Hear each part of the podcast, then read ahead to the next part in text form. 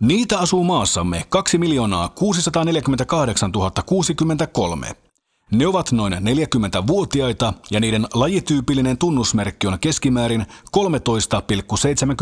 13,77 senttimetriä pitkä. Legendan mukaan ne ovat ujoja ja kömpelöitä, mutta pohjimmiltaan älykkäitä ja tunteellisia. Ärsytettyinä ne tosin saattavat olla äkkipikaisia ja arvaamattomiakin. Niiden suosikkiravinnon kerrotaan koostuvan suoleen pursotetusta lihasmassasta ja käytetyistä maltaista. Liikkumiseen ne käyttävät mieluiten neljää kumipyörää. Tervetuloa suomalaisen miehen seuraan. Vieraana Kari Peitsamo. En mä sellaista niinku totaalista synnintuntoa itsessäni tunnista enkä tunnusta, että, että et musta on kyllä semmoinen niin siinä mielessä aika rento, ronski ja härski miehinen puoli, että mä uskallan haluta naista ja uskallan himoita naista ja mulla on sellainenkin biisi kuin Pornovit Whisky. Ja, ja mä usein keikoilla sanon, että seuraavaksi mä esitän laulu, joka linjaa mun kaksi niin kuin keskeisintä elämän arvoa. Ja ihmiset ajattelee, että nyt se alkaa paasata sosialismia ja kristinuskoa. Mutta että, että, että mä niin kuin väittäisin jopa näin, että, että mä oon miehenä aika sinut itseni kanssa. Mutta sä et silti vastannut mun kysymykseen. Ovatko, mä unohdin se jo. Ovatko kärsiminen ja rakastaminen mieheyden keskeiset kvaliteetit? No kyllä mä siihen ehkä epäsuorasti vastasin, mutta mä vastaan ihan suoraan ja yhdellä sanalla eivät. Mitkä ne ovat? No ehkä ne on pornovit viski. Okay. Et, et miehellä on oikeus ja lupa nauttia siitä mieheydestään ja, ja se on ollut mulla ehkä pitkäkin tie siinä mielessä, että, että niin kuin mä sanoin, että mä olin liiankin arka ja nuhteeton ja kiltti. Ja mulla on vieläkin niitä ominaisuuksia, mutta mä oon niin kuin ymmärtänyt myöskin sen, että, että mun ei tarvitse niin miellyttää kaikkia, eikä mun välttämättä tarvitse miellyttää ketään. Ehkä mä jonain päivänä vielä osaan miellyttää itseäni. Suomalaisia miehiä ei pidetä kiltteinä, mutta mä kyllä yhtyisin tuohon sun väittämään, että suomalaiset miehet on hirvittävän kilttejä ja liian kilttejä. Se johtuu meidän huonosta itsetunnostamme, hmm. minun mielestäni. Että se ei ole sen monimutkaisempaa. Mutta että, että mistä, mihin se sitten niin kuin palautuu, niin –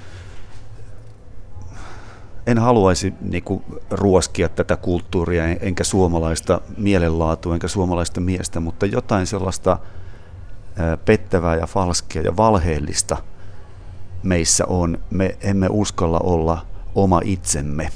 Ja, ja kun mä viittasin tuohon 30-luvun Suomeen ja siihen, ehkä se liittyy myöskin niin kuin tähän kansalliseen punaiset, valkoiset traumaa ja se, että ehkä, ehkä Suomi on ollut niin kuin tällaisten aatteellisten virtauks, virtauksien niin kuin sellainen testialue. Ää, niin, ja semmoinen niin kuin repivä näyttämö, että et sitä oikein sitä sellaista niin kuin identiteettiä tai ää, sisäistä eheyttä ei, ei sitten suomalainen mies ole koskaan saavuttanut ja se epävarmuus sitten heijastuu myöskin – arkuutena ja sellaisena niin kuin näennäisenä, näennäisenä kiltteytenä. Sitten siinä on kääntöpuolena on, on kaikenlaisia ylilyöntejä, että ollaan niin, kuin niin saatanan äijää, että on kaikenlainen niin kuin prätkäkulttuuri ja matsokulttuuri ja ää, ää, metallimusiikin kulttuuri ja Yleinen peniksen venytys. Voimailukulttuuri tai autourheilukulttuuri tai mikä tahansa, no siinä sen määrittelit ja mikäpä siinä, mutta että tietysti ehkä voisi ajatella, että tuommoinen eurooppalainen mies katse, katselee ehkä aika huvittuneenakin sen suomalaisen miehen niin ponnistuksia ja pyristelyjä siinä sen oman mieheytensä todistamiseksi. Mm. Niin meillä, meillähän on hirveän paljon tuommoisia rituaaleja, missä tätä maskuliinisuutta esitellään se on kyllä varmasti suomalaiselle miehelle ominaista. Että, et, mutta että toisaalta, jos se on meidän tyylimme ja luontomme, niin e- eihän sit, sitä niin kuin muutkaan voi muuttaa ja sitä se varmasti on, että, että se on myöskin, sekin on hauskaa ja se on huvittavaa, että Kuuntelet suomalaista miestä. Vieraana Kari Peitsamo. Mulla on biisi nimeltä Ice Hockey for You, missä lauletaan, että Broken jaw and a swollen lip, black eye and a dislocated hip. Et se on kova hinta. Mieheydestä. Toinen sekeistä menee, että Going to a shower with 20 men. Tomorrow night we'll do it again.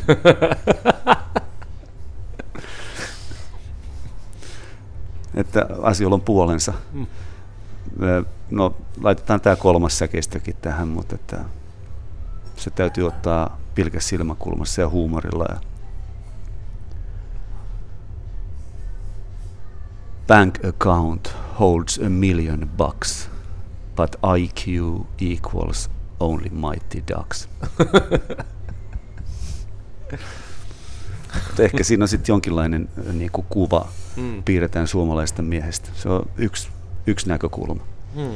Ja ehkä yksi mies, eikä niin huonostikaan menestynyt.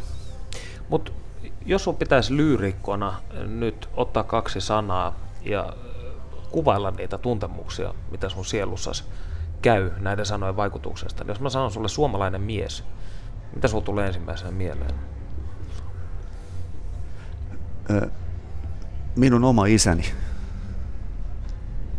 Ihan vilpittömästi sanon tämän, koska, koska mä olen oppinut hänessä näin jälkeenpäin, kun häntä edesmenneenä niin kuin muistelen ja mietin, niin näkemään sen kaiken hyvän ja pahan, mitä ehkä, ehkä suomalaisuuteen miehessä ja miehen näkökulmasta liittyy. Mutta kuten sanottu, niin ei kai se ole yllättävää, että, että poika kantaa sitä isänsä perintöä monella tavoin mukanaan ja, ja sitä jäsentää ja tutkiskelee. Ja, ja ehkä oli onni, että isäni oli niinkin kompleksinen ihminen, että, että sitä, niin kuin sitä purtavaa riittää edelleen. Mm. Mutta että, että kyllä mä sanoisin, että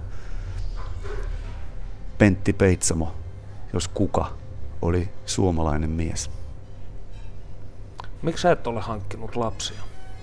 No se ei ole tietoinen päätös, että mulla on tässä niin kuin itsessänikin ollut niin paljon kaitsimista ja, ja koutsaamista, että, että luulen, että on ollut viisaampikin, että, että, että mulla ei ole lapsia, koska musta tuntuu, että minusta ei olisi isäksi.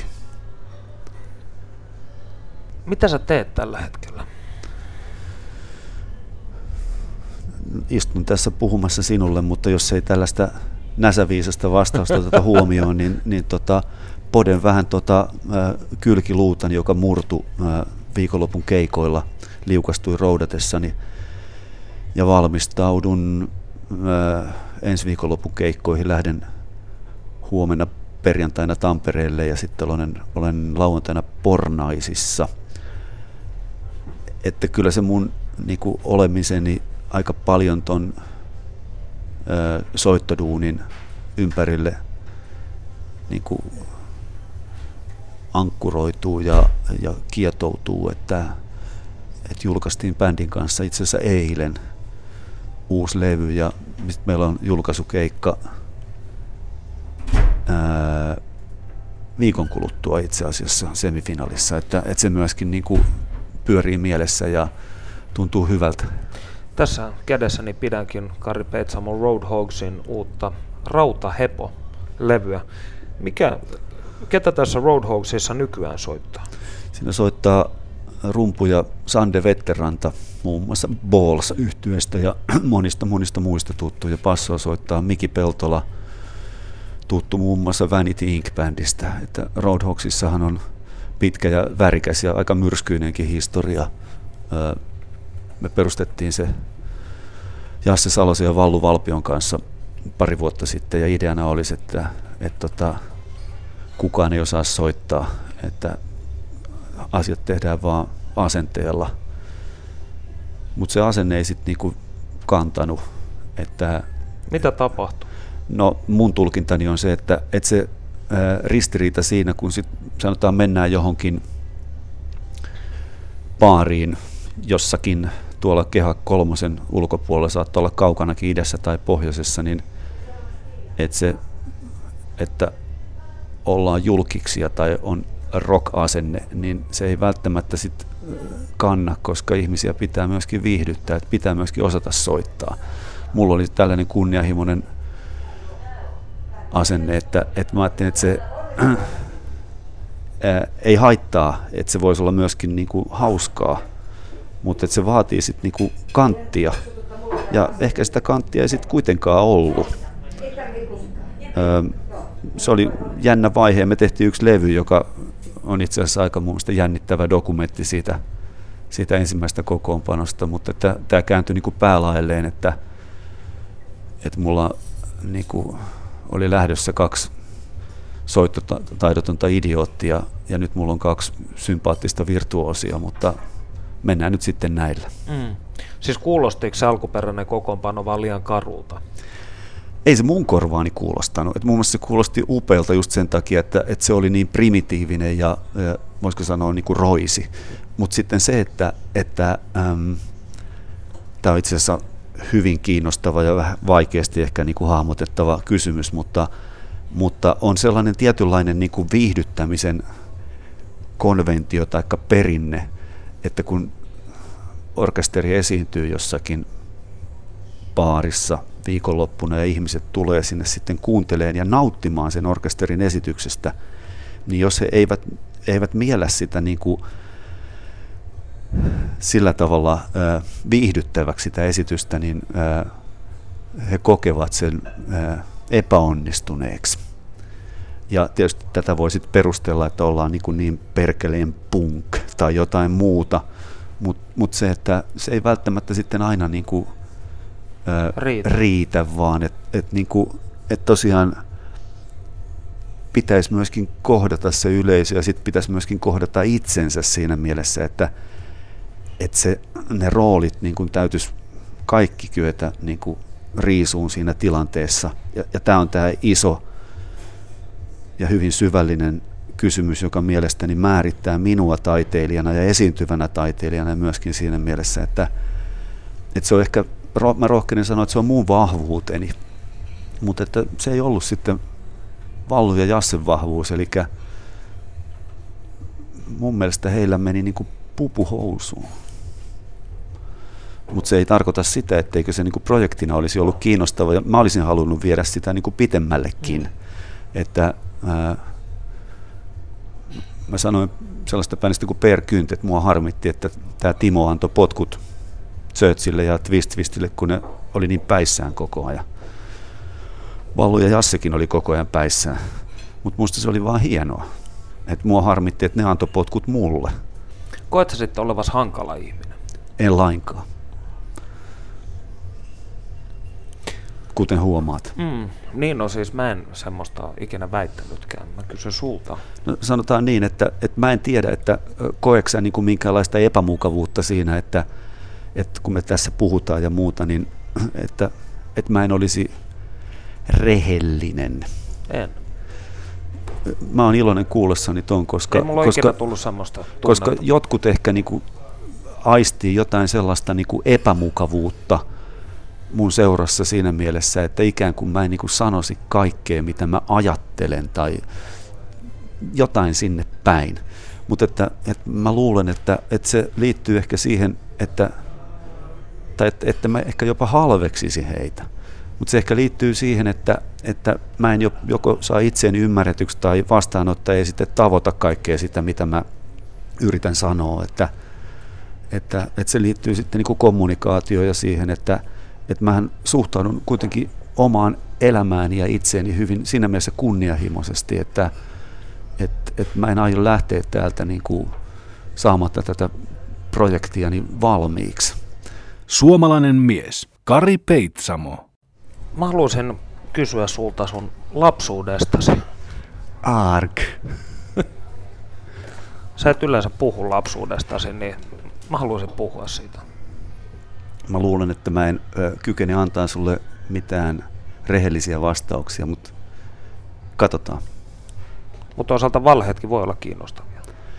Mä en ajattele niin, mutta, mutta jos siitä on sulle tähän ohjelmaan jotain hyötyä, niin ehkä se sitten edistää jotain asiaa. Et, mutta täytyy sanoa, kun mä oon pitkästä aikaa taas lukenut, lukenut sun tekstiäsi, niin kuin musiikkia, niin mä lainaan hivenen teosta nimeltä Koottava lasinen muurahaispesä. Kun täytin kymmenen, muut pojat lahjaksi saivat lennokin vaan. Mulle koottava lasinen muurahaispesä. Heti aamulla sen kokosin ja kannan siihen istutin, ja illalla jo nähdä sain kuinka muurahaiset pareittain jo lauloi laski söi. Mä luulen näkyä, en tuota unohtaa voi milloinkaan. Löin pesän pirstaleiksi, itkin äidille koin kertomaan. On nähnyt toisen maailman mun pöydälläni kasvavan. Se kauniimpi on, tät maailmaa, ken meistä kerran sinne käydä saa. Mikä on lasinen muurahaispesä?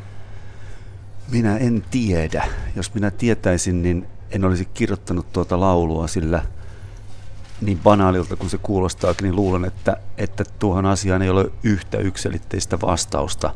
Että siinä mielessä olkoon se sitten taidetta.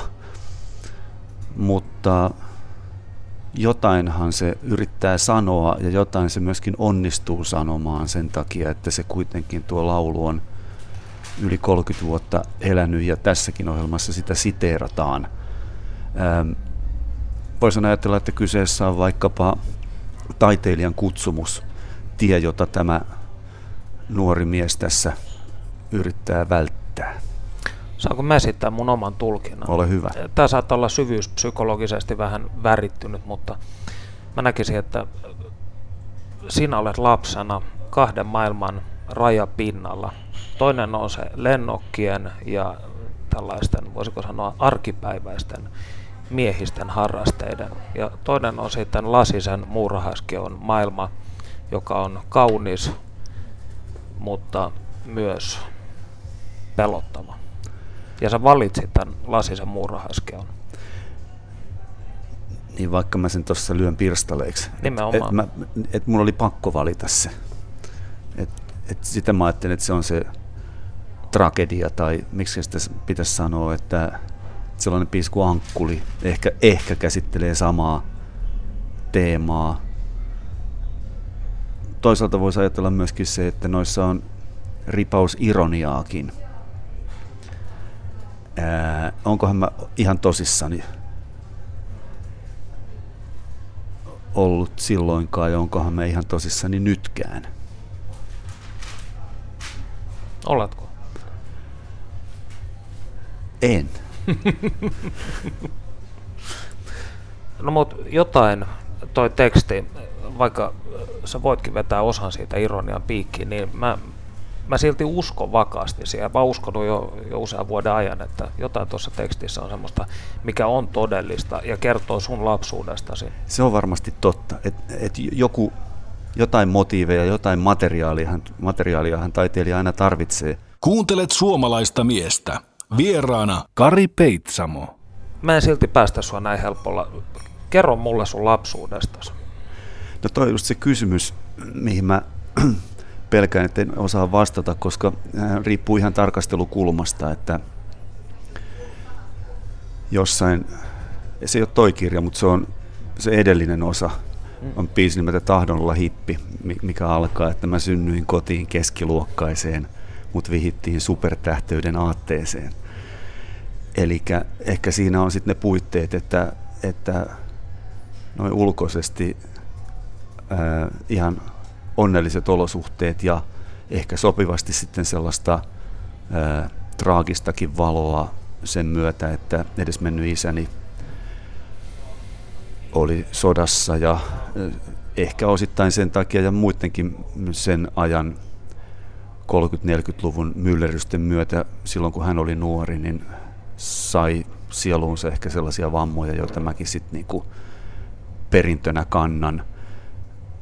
Missä ne näkyy? No ehkä siinä, että minusta ei tullut ö, hammaslääkäriä tai insinööriä, vaan ajauduin tällaiseen ammattiin, jossa mä sitten niinku tutkin suhdettani maailmaa ja itseeni ja, ja et, et se on jossain mielessä ehkä jonkinnäköinen niinku taakka siitäkin huolimatta, että että asiat olisi voinut mennä jotenkin ehkä helpommin ja onnellisemminkin.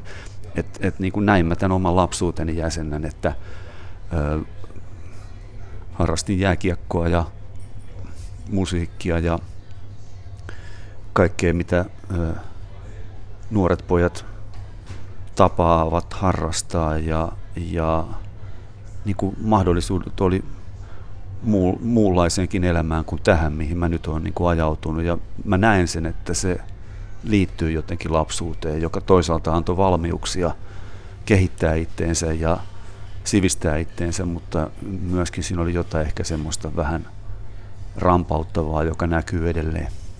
Millainen mies sun isäsi on?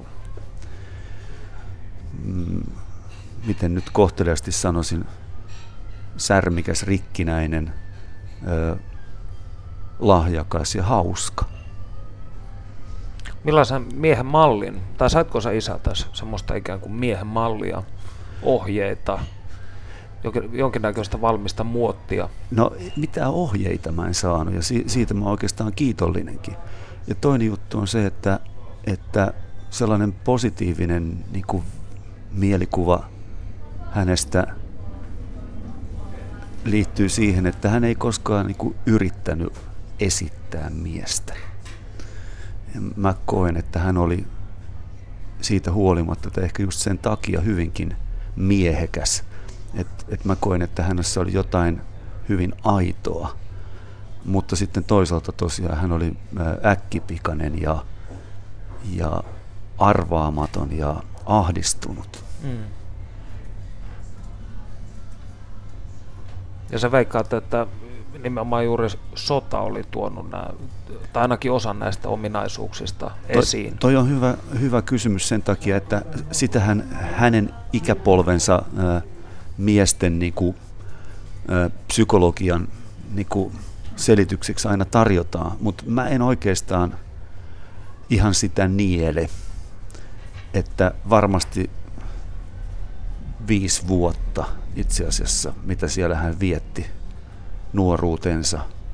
Oltaisiin nyt 18-23 ikävuodet. Niin totta Aika kai, kriittiset no, vuodet. Todella, että totta kai se jättää jälkensä. Mutta että, että mä kyllä äh, olen ajatellut, että, että siinä oli jotain muutakin. Ja nyt tullaan ehkä sitten sellaisiin yhteiskunnallisiin ja poliittisiin asioihin, että, että mun mielestä se valhe, missä Suomi eli 30-luvulla Saksan vaikutuksen alasena ja sitten ne ratkaisut, mitä Suomi valtiona ja kansakuntana teki liittoutuessaan Saksan kanssa, heijastu sitten ihan, itse asiassa ne ovat heijastuneet ihan meidän päiviin saakka tietynlaisena niin kuin voisi melkein sanoa niin kuin jakomielisenä ää, asenteena tähän suomalaiseen elämänmuotoon ja, ja myöskin suomalaisen miehen identiteettiin. Et, et mä näen, että isäni kuitenkin herkkänä ja tuntevana ihmisenä jollain tavalla ja tasolla niin kuin koki tällaistakin ristiriitaa jo nuoresta miehestä lähtien. Ja, ja, ja sinänsä se, että jos niin kuin granaatit paukkuu korvan juuressa – niin se ei itsessään vielä ole niin kuin se suurin tragedia tai trauma. Vai mikä se suurin trauma sitten on? No niin kuin mä sanoin, siinä valheessa eläminen, mm. että olimme natsisaksan liittolaisia ja sitä kautta myöskin edistämässä fasismia ja sitähän ei ainakaan tämän päivän suomalainen historiankirjoitus julkisesti myönnä. Mm.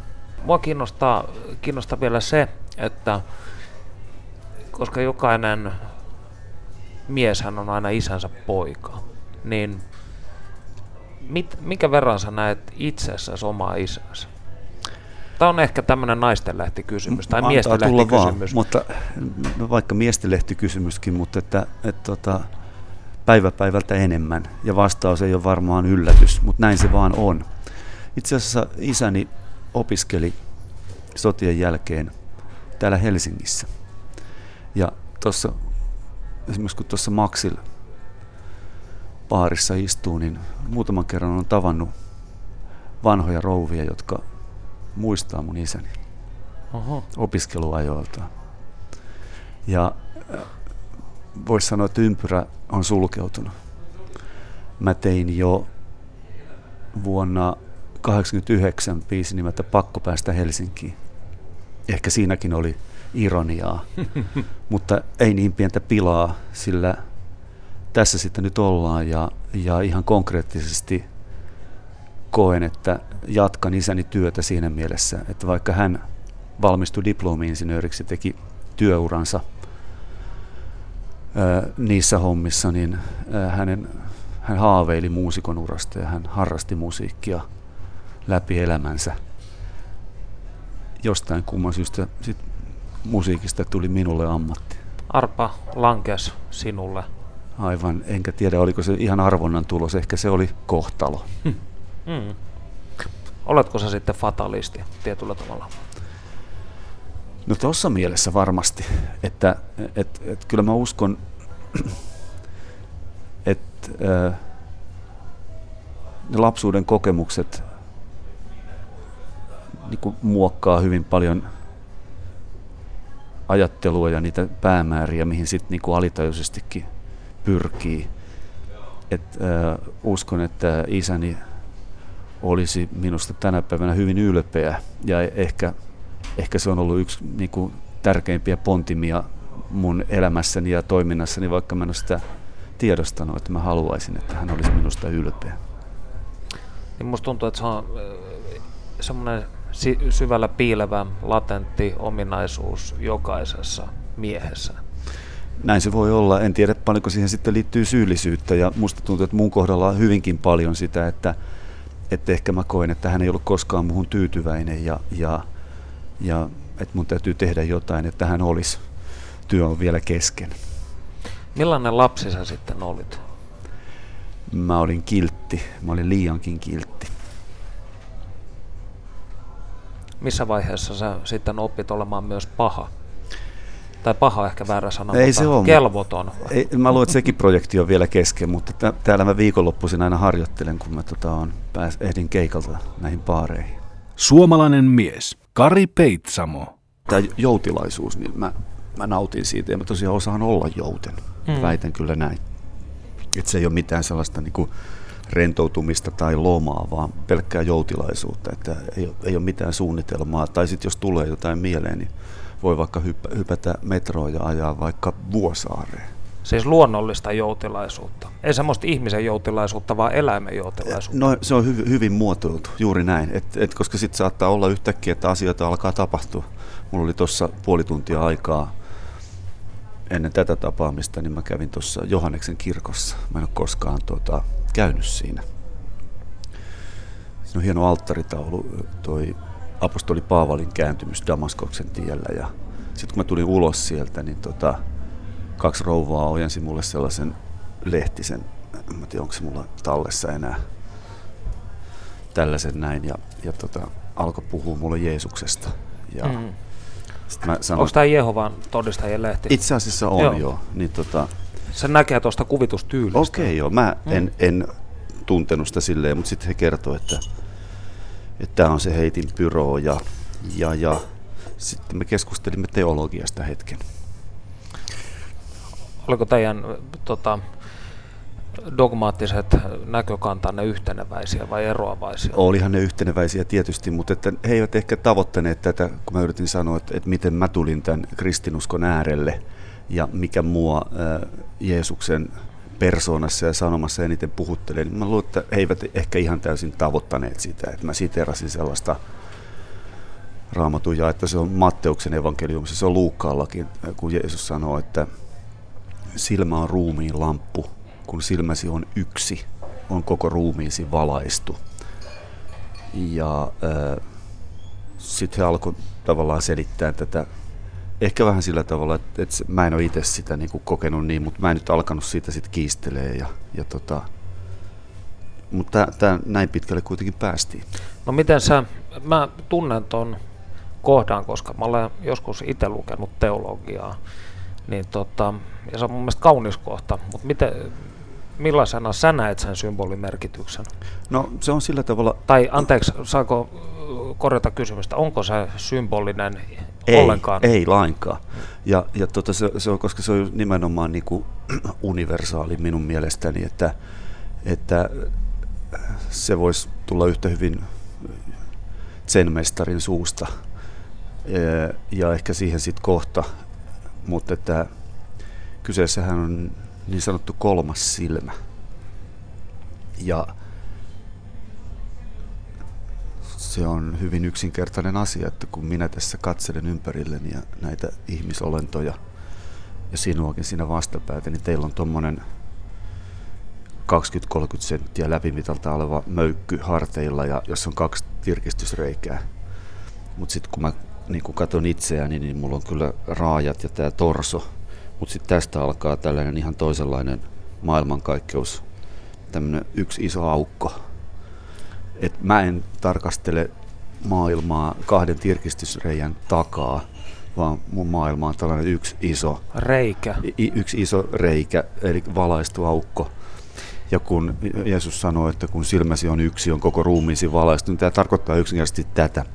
No sehän ei sinänsä vielä kovinkaan monelle ihmiselle merkitse mitään, mutta mua vaan puhutteli tämä niinku ihan ajatusleikkinä, että wow, että mulla ei ole päätä sanan siinä perinteisessä merkityksessä niin kuin kaikilla muilla. Että mä eroon ihan täysin kaikista muista ihmisistä tässä universumissa. Ja sitä kautta mulle aukesi se, että tämä ilmoitus on niin kuin kaiken teologian lähtökohta. Eli teologia ei voikaan tutkia luonnontieteen menetelmillä sitä, mitä ihminen on tai mikä ihmisen tietoisuus on, vaan teologia tutkii tämän oivalluksen pohjalta ihmisen suoraa välitöntä yhteyttä Jumalaan, tuon puoleiseen taivaaseen, mitä tahansa.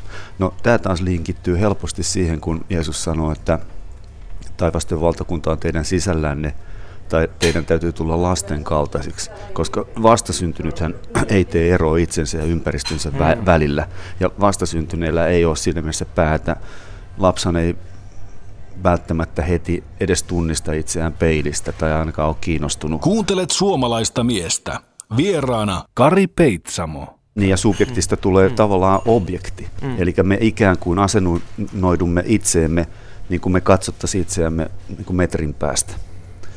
Ja siinä vaiheessa meist, meidän maailma muuttuu dramaattisesti, eli me miellämme itsemme tällaiseksi 180 senttisiksi niin kuin olennoiksi, jotka, jotka liikuskelee täällä ympäriinsä sen sijaan, että me liikutettaisiin koko maailman kaikkeutta. Mutta oli mielenkiintoista tämä sun äskeinen fenomenologinen aprikointi siinä mielessä, että kun me ensimmäisen kerran tavattiin 90-luvun loppupuolella, sulla oli silloin menossa, voisiko sanoa, seniläinen kausi aika pitkälle, ja sä mietit näitä samoja asioita tosi hivenen eri näkövinkkelistä, mutta kuitenkin tätä ilman päätä elämisen problematiikkaa, niin miten tämä sun oma metafysiikkas on sitten muuttunut vuosien varrella, vai onko se muuttunut? No tossahan se suunnilleen tuli, että ei se perimmiltään ole muuttunut, mutta se on ehkä syventynyt siinä mielessä, että, että tämä idea, mitä mä tässä kuvasin, niin sain sen sellaisesta kirjasta kuin On Having No Head, jonka kirjoitti englantilainen filosofi. Itse asiassa hän on arkkitehti koulutukseltaan nimeltä Douglas E. Harding. Kuoli muutama vuosi sitten, mutta eli 98-vuotiaaksi. Ja jos se on ehkä jonkinnäköinen suositus siitä, että, että homma toimii. mutta että, että se, se, mikä tässä mun ajattelussa on ehkä sitten muuttunut tai jäsentynyt tai syventynyt on se, että, että nimenomaan Kristus oli henkilö, jonka kautta tämä, sanot, kutsutaan sitä nyt oivallukseksi, tuli osa maailman historiaa, että on monenlaisia guruja ja oppineita, jotka sitten niinku tykönään jos voisi sanoa, niin kuin valaistuneena elää tästä oivalluksesta tai tässä tilassa, mutta Kristus toisen niin kuin dynaamiseksi elementiksi ihmiskunnan keskelle, että itse asiassa niin kuin näytti sen, että mistä ihmisyydessä on kyse. Tämä on se uusi aspekti. Paavali sanoo, että Kristuksen pää on Jumala. Kristuksella ei ole päätä muuta kuin Jumala. Ja miehen pää on Kristus ja naisen pää on mies. Olenko mä täysin väärässä, jos mä väitän, että sä olet tietyllä tapaa saarna mies? Sä olet tismalleen oikeassa. Sä kierrät viikoittain ympäri maata kertomassa ihmisille sun evankeliumiasi tai julistamassa sitä. Niin mikä sun evankeliumies ydinkohta on vuonna 2012? Tämä kuulostaa hirveän röyhkeältä ja narsistiselta, mutta minun evankeliumi, evankeliumini ydinkohta olen minä itse. Että mun persoonassa yhdistyy ja leikkaa monenlaiset asiat. Et, et sikäli mä rohkenen sanoa, että mä oon taiteilija, mä oon aikani kuva, heijastan kaikkea sitä, mitä mun ö, sisällä ja ympärilläni tapahtuu ja mä teen siitä biisejä ja mä esitän niitä ihmisille ja mulle jopa maksetaan siitä ja mun mielestä se on ihan oikein, koska mä uskon, että, että ne ilahduttaa ja huvittaa ihmisiä. Kuten mä tuossa aikaisemmin sanoin, niin mä en tietyssä mielessä valinnut tätä uraa, että mä ajauduin tähän ja ehkäpä se on kaikilla vastaavaa työtä tekevillä enemmän tai vähemmän niin, että se, siinä täytyy olla, että se palkitsee niin kuin sekä sisäisesti että ulkoisesti sitä kautta, että, että niin kuin, kun sä itse löydät itseäsi ja oivallat asioita, niin susta on myöskin hauska kertoa niistä muille. Se itsessään ei vielä tee taiteilijaa, mutta jos sä kykenet esittää ne sillä tavalla, että, että yleisö saa siitä niin kuin kosketuspintaa omaan elämäänsä, niin silloin siinä on niin kuin tolkkua. Että että mä en keikoillani korostan tätä, haluan julistaa niin kuin mitään ideologiaa tai oppia sen kummemmin, vaan tuon vaan henkilöni niin kuin kaikki ne puolineen siihen tarkasteltavaksi ja ihmeteltäväksi ja ehkä vähän ihailtavaksi. Miten se kosketuspinta, mistä sä puhuit, koska äh, mä muistan joskus hyvin kauan aikaa sitten, niin sä ilmaisit mulle tyytymättömyyteen siitä, että jos sä oot tehnyt vaikka kappaleen. Muistaakseni sä käytit Aurinko-nimistä kappaletta esimerkkinä. Ja kun sä esität sen ja ihmiset ikään kuin ne, ketkä eivät ymmärrä sitä välttämättä, niin pitävät sitä jonkinlaisena huumorina. Niin eikö semmoinen ole hirvittävän ärsyttävää? No, tuossa on, to, on niinku muuttunut, minä olen muuttunut vuosien varrella hirveästi siinä, että mä oon kasvanut